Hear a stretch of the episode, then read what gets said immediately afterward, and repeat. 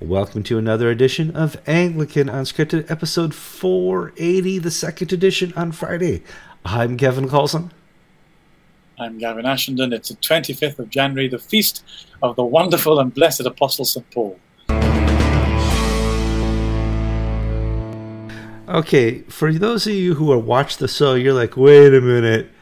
Gavin, he's all pixelated and he looks like he's coming not from his castle in France, not from his chapel in his, his shed. Where are you right now, Gavin? Well, I'm a few miles south of Corinth. Uh, I'm in Greece on an island, and I'm at a, an ecumenical conference with Roman Catholics uh, and Greek Orthodox and Anglicans. Bishop Ria is here with me. That's great. Uh, and, he, and he, he, and I have been asked to speak as Anglicans uh, in the week of prayer for Christian unity, and we're having the most wonderful and, and, and powerful ecumenical conference in the spirit. That's good. That's very good. So before we start, I need to do the like show. Yeah, I, and I know a lot of you like the show. Some of you have no choice but to watch it because you're paid to watch it. I know some p- people at the uh, the church house have to watch the show because they have to keep up what's going on. I'm sorry, but like it anyway. Just click the like button. Share the show with your friends, uh, your bishops, your clergy, your lay people. Um, even if you don't like the show or you're afraid to admit you watch the show, just share it. Comment. We have been getting lots of comments in the YouTube section. Just go to our YouTube channel, click on the video you want to comment on, and join the conversation. A lot of fun goes on there. Uh, and anything else? Oh, donate. If you want to donate, go to the Anglican.ink uh, donate page and uh, give us some money to help with our travels and equipment and future. Um, let's talk a little bit about Anglican Ink. I saw some nice stories there yesterday. Let me just move on over here and see if there's something you want to talk about. Um, let's see. Do you know what a Briden is? Well, a, a Briden in this case is a Timothy Briden, ah, and yes. it's a and it's a report into into poor George Bell and the character assassination Okay. unleashed against him. So by- let- by a- before we get into that, we need to back up. George Bell is before color photography.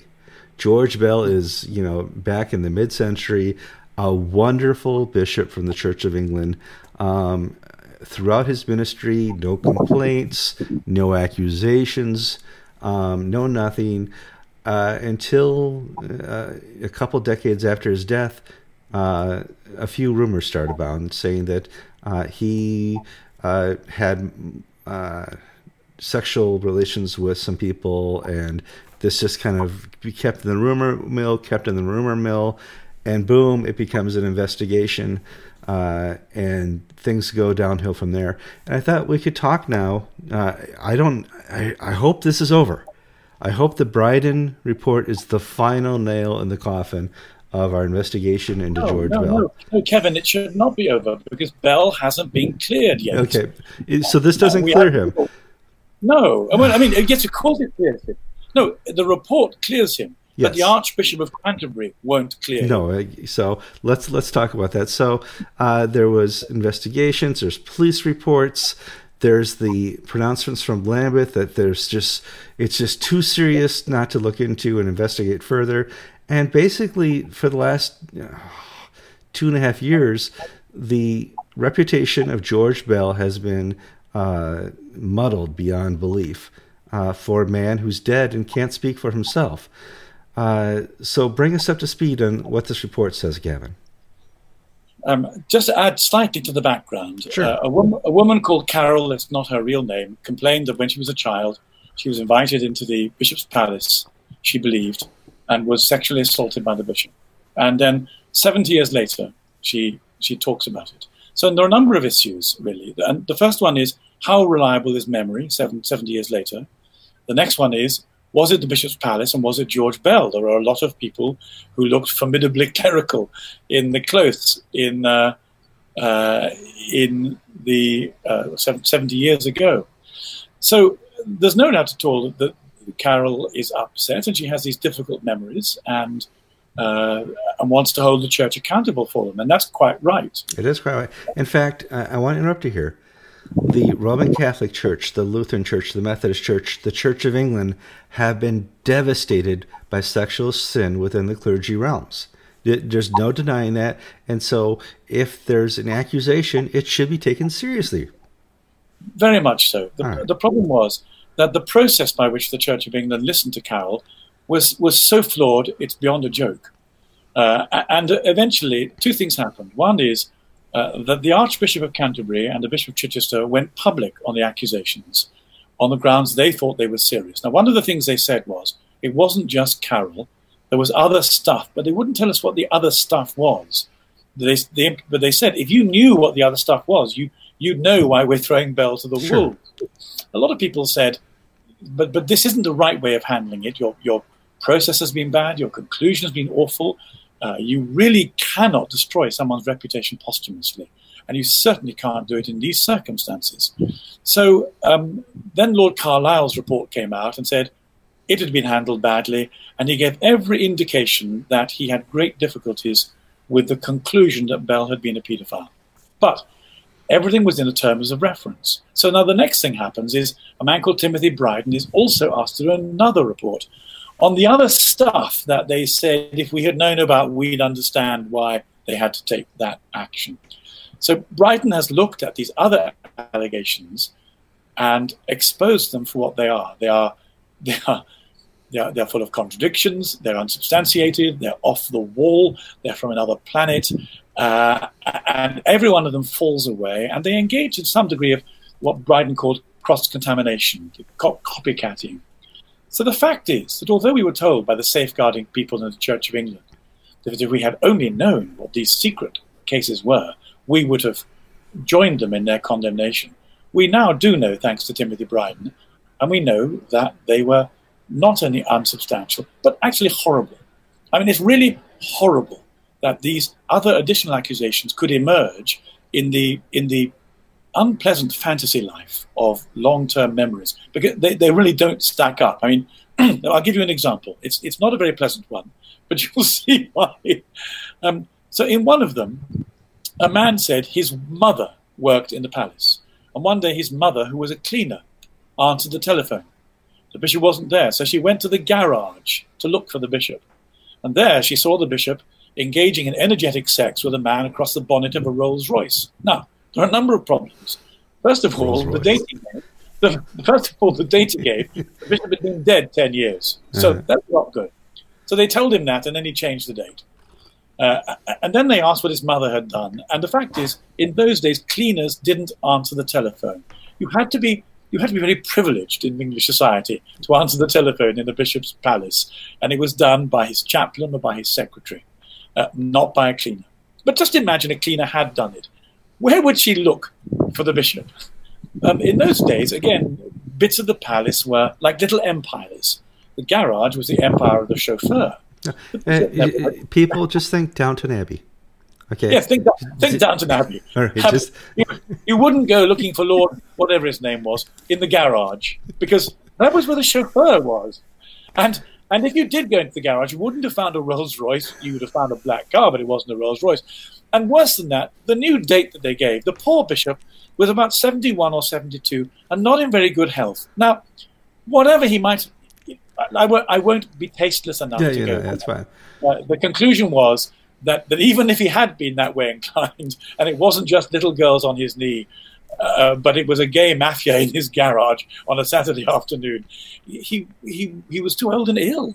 The whole thing stinks. It's horrible. It's really upsetting. And the idea that this could have been entertained as a serious corroborative allegation when it was uh, the hearsay of, of something utterly unsustainable, really looks bad. Now, when you look at the others too, they're not they're no better. So Briden has looked at them all and said, these don't stack up. You, you, you, a moment's investigation would have told you you could not have used these as any kind of corroboration for Carol. Now, the Carol thing matters because in uh, in the terms of reference Briden was given, he wanted to look at Carol, And in particular, he wanted to use the test in Lord Carlile's reports that memory, 70 years after the event, is a very problematic thing. It's, it's animated. Memories grow and they die. They don't stay still like, like photographs. Uh, and for an uncorroborated memory, 70 years old, you, you, you, wouldn't, you wouldn't weigh anything on it. But the Church of England chose to, to destroy Bell's reputation. And the problem with that is twofold. One is they shouldn't have done it. But the other thing is, as people said, what if Justin Welby, what if one day in 70 years' time, a lady says, I went into Justin Welby's palace and he assaulted me, and I want you to believe me, I'm very upset. Would they then, on that evidence, throw his reputation to the wall? You, you know, whatever Welby's faults, you really hope not. No, you, so, the the problem is we're going with guilty, uh, not innocent until proven guilty, but guilty until proven guilty. It's the wrong uh, side of the coin you're looking at in terms of this type of thing. You're going to end up in slander. You're going to end up in libel, um, except the person's dead and they can't do a thing about it. There's nothing George Bell can do to defend himself, and there's your problem. We had, you know, if somebody had written in a diary if somebody had written in their diary seven years ago that this happened, that has a lot more weight than a memory of a person um, who, who's try, trying to recount something that happened that long ago. So the the Briden report comes out. We have apologies now. We have an official policy from the Bishop of Chichester, and we have a, an official policy from uh, Archbishop of Canterbury, Justin Welby. Um, obviously, these guys know how to really apologize.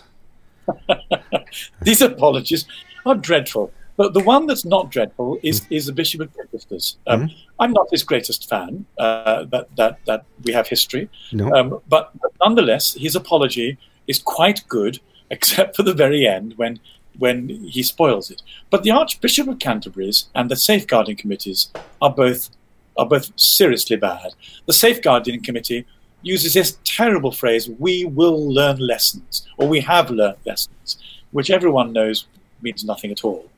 And the Archbishop simply can't let Bell go. He's so fixated by victim culture.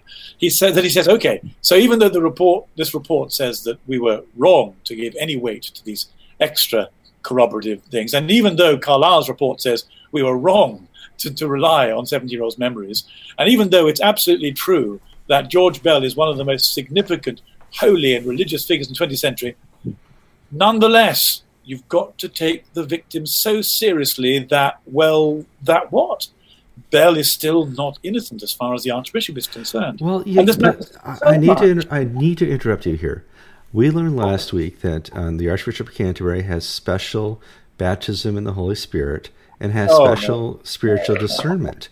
And I think you need to uh, follow his conclusions a little more closely because in the morning he speaks in tongues. And at a certain point during the day, obviously, he has more discernment in these areas than you or I. And I, I don't know how you can you can compete with that, Gavin. Well, I just want to say one thing, Kevin. Mm-hmm. The, um, it's, it's, it's clear that the PR machine at Lambeth was pitching for evangelical charismatic support sure, from yeah. That was that was what this was all about, and so, which is why this this this this, this tasteless and spiritually bombastic uh, slipping in of glossolalia into the conversation was there and, and shouldn't have been. The, I was quite interested in the prophecies because. Uh, since I left the Church of England, and, and I'm, I'm, given to a little bit of charismania myself, um, people have been sending me prophecies, and from all over the place. I'm going to spell it out. Uh, of course, it's partly self-selective. Of course, they would send these to me, wouldn't they? Although yeah. You, would think that if people, if the Lord had been saying, "Gavin, the Church of England's going to repent. You've made a mistake. You should repent." Well, I'd be happy to get them. I really, I really would. Um, but in fact, these prophecies have all of them. The ones that have been sent to me said, "The Lord has been warning the Church of England for a very long time. He's removing the lampstand. Step back." Now, I don't know if they're true. I'm moved by the fact there are many of them, and uh, one has to take them seriously. What I found very difficult was the Archbishop saying, I get prophecies with my morning post, and some I like and some I don't like. And I thought, well, all right, tell us what the criteria are. Yes, right. we'd, we'd, we'd, like to hear. Um, well, any prophecy that says a bishop has conducted himself in sexual sin is obviously a real prophecy. Yeah, I know, I know. So I, I, I'm I'm sorry. I am. I find the whole thing really very difficult. And then because the, the, the next thing that happened was he gave he gave an interview to the Spectator, where um, you may have heard he was asked whether he minded that uh, 10% of the Roman Catholic priests in Great Britain are, are previous Anglicans, his clergy.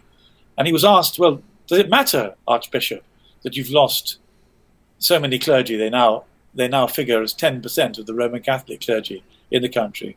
Oh, not at all, said Welby, as if as if denominations were a kind of lifestyle choice. Now he conducted the interview in Cranmer's study. He did not. no way. he was in Cranmer's study, and and you know we remember Cranmer because he was burnt by Queen Mary, and and and he was so upset at having recanted that he stretched out the hand with which he signed the recantation to let it be burnt first, because truth mattered, and and you know if the Roman Catholics are are now the Roman Catholics today are not the same as they were in the in the 16th century. They're different, but nonetheless there are truth claims which divide the churches, and they matter enormously. Um, yeah, but he treated them as though they, they didn't matter in the slightest. There are parts of the Anglican Communion that find Rome to be heretical. It's it, it, it, it's I'm giving you the truth. I'm not telling you what I think. I'm just saying that you know a large portion, you know, through the 39 articles, through the church history, through the, just the violent clashes we've had between the Church of England um, and the Roman Catholic Church over the last 400 years, I understand these. And I, I see the arguments and I see the scripture and I see the 39 articles. To have the leader of the Anglican Communion, the Archbishop of Canterbury, say, if you want to be Roman, there's no big deal I find that very disheartening. However, he's created an environment where uh, going after Rome is probably a solution to the fraught you find in the Church of England. Well, that, that's one of the reasons why, why people have gone there, because they have looked for a degree of, of ethical and spiritual integrity, mm-hmm. which they don't find in the smorgasbord relativism of a, of, of a secular, enculturated Church of England. I mean, Jesus is the way, the truth, and the life. He's not the way um, do whatever you feel like or whatever appeals to you today and the life. I mean, it, of course, there are, truth is something we have to work very hard to get at. But for goodness sake, it, it matters so much that Christians have given their lives. The martyrs gave their lives for the truth. How is it possible that a man can inherit the office in which one of his predecessors was martyred for the truth and say, yeah, well, it's, it's just a matter of what turns you on at this particular point in your spiritual journey? It, it's just it's not acceptable. Okay. so to be clear, the Briden report pretty much exonerates George Bell uh, completely. Says you know every accusation has been thoroughly investigated. We've conducted you know test by test by test. We find nothing. The Bishop uh, Chichester says, "Yep, I, I agree. I'm sorry." Archbishop Welby says, "Yeah, I agree. I'm sorry, but," and that's kind of where we find ourselves. Yeah. Big, mm. a, a, such a big but that you have to wonder if he's sorry. Yeah. Hmm. Oh boy. So, uh, is there something else we were going to talk about? Uh, da, da, da, What's that? I think we got everything. You see, you're well, at the conference. We've done everything exciting. Yeah, we've done everything. We've done everything we could do to possibly make uh, Church House and Archbishop Canterbury and Lambeth a little upset with us and inform the Anglican community about the transparency of what's really going on, uh, whilst recording from the middle of nowhere, Greece. Congratulations well, on that. Whilst, whilst, on the feast of St. Paul. Yes. near where St. Paul brought the gospel. So, because if you, if you, first of all, if you read St. Paul, you discover that, first of all, if you do have tongues, A, you don't talk about it, and B, it doesn't matter very much. What really matters are some of the more serious gifts of the Spirit and, and and love. Mm-hmm. and second, if you read St. Paul, you realize that he got beaten up, flogged, and finally executed because he would not compromise on the truth of the gospel. And that's an example that we would like to have set by our clergy, uh, by our bishops and our archbishops. Mm. Um, so, God bless dear St. Paul. And um, just don't look now, dear brother. I pray one day that the the press would come down on Archbishop of Canterbury, Justin Welby, for being too religious, too orthodox, too forthright, because he speaks the gospel too much and because he loves Jesus too much.